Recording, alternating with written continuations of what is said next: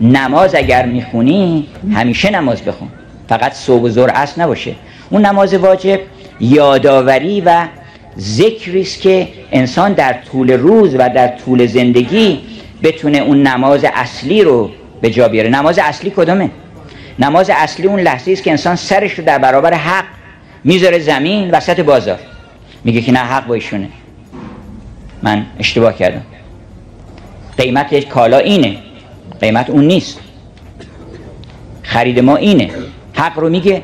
اونجا یعنی سبحان ربی الاعلا و بحمده. رب علای من خداست. پول نیست ثروت نیست. بنابراین اون نماز از نماز اصلی ماست. این نماز یادآور این نمازی است که دائما باید بخونیم. غیر المغضوب علیهم یادآوری است که توی کاری نکنی که مغضوبان علیهم بشی. نگاه کن ببین چه چیزایی مغضوبان علیهمه اونجوری نباش.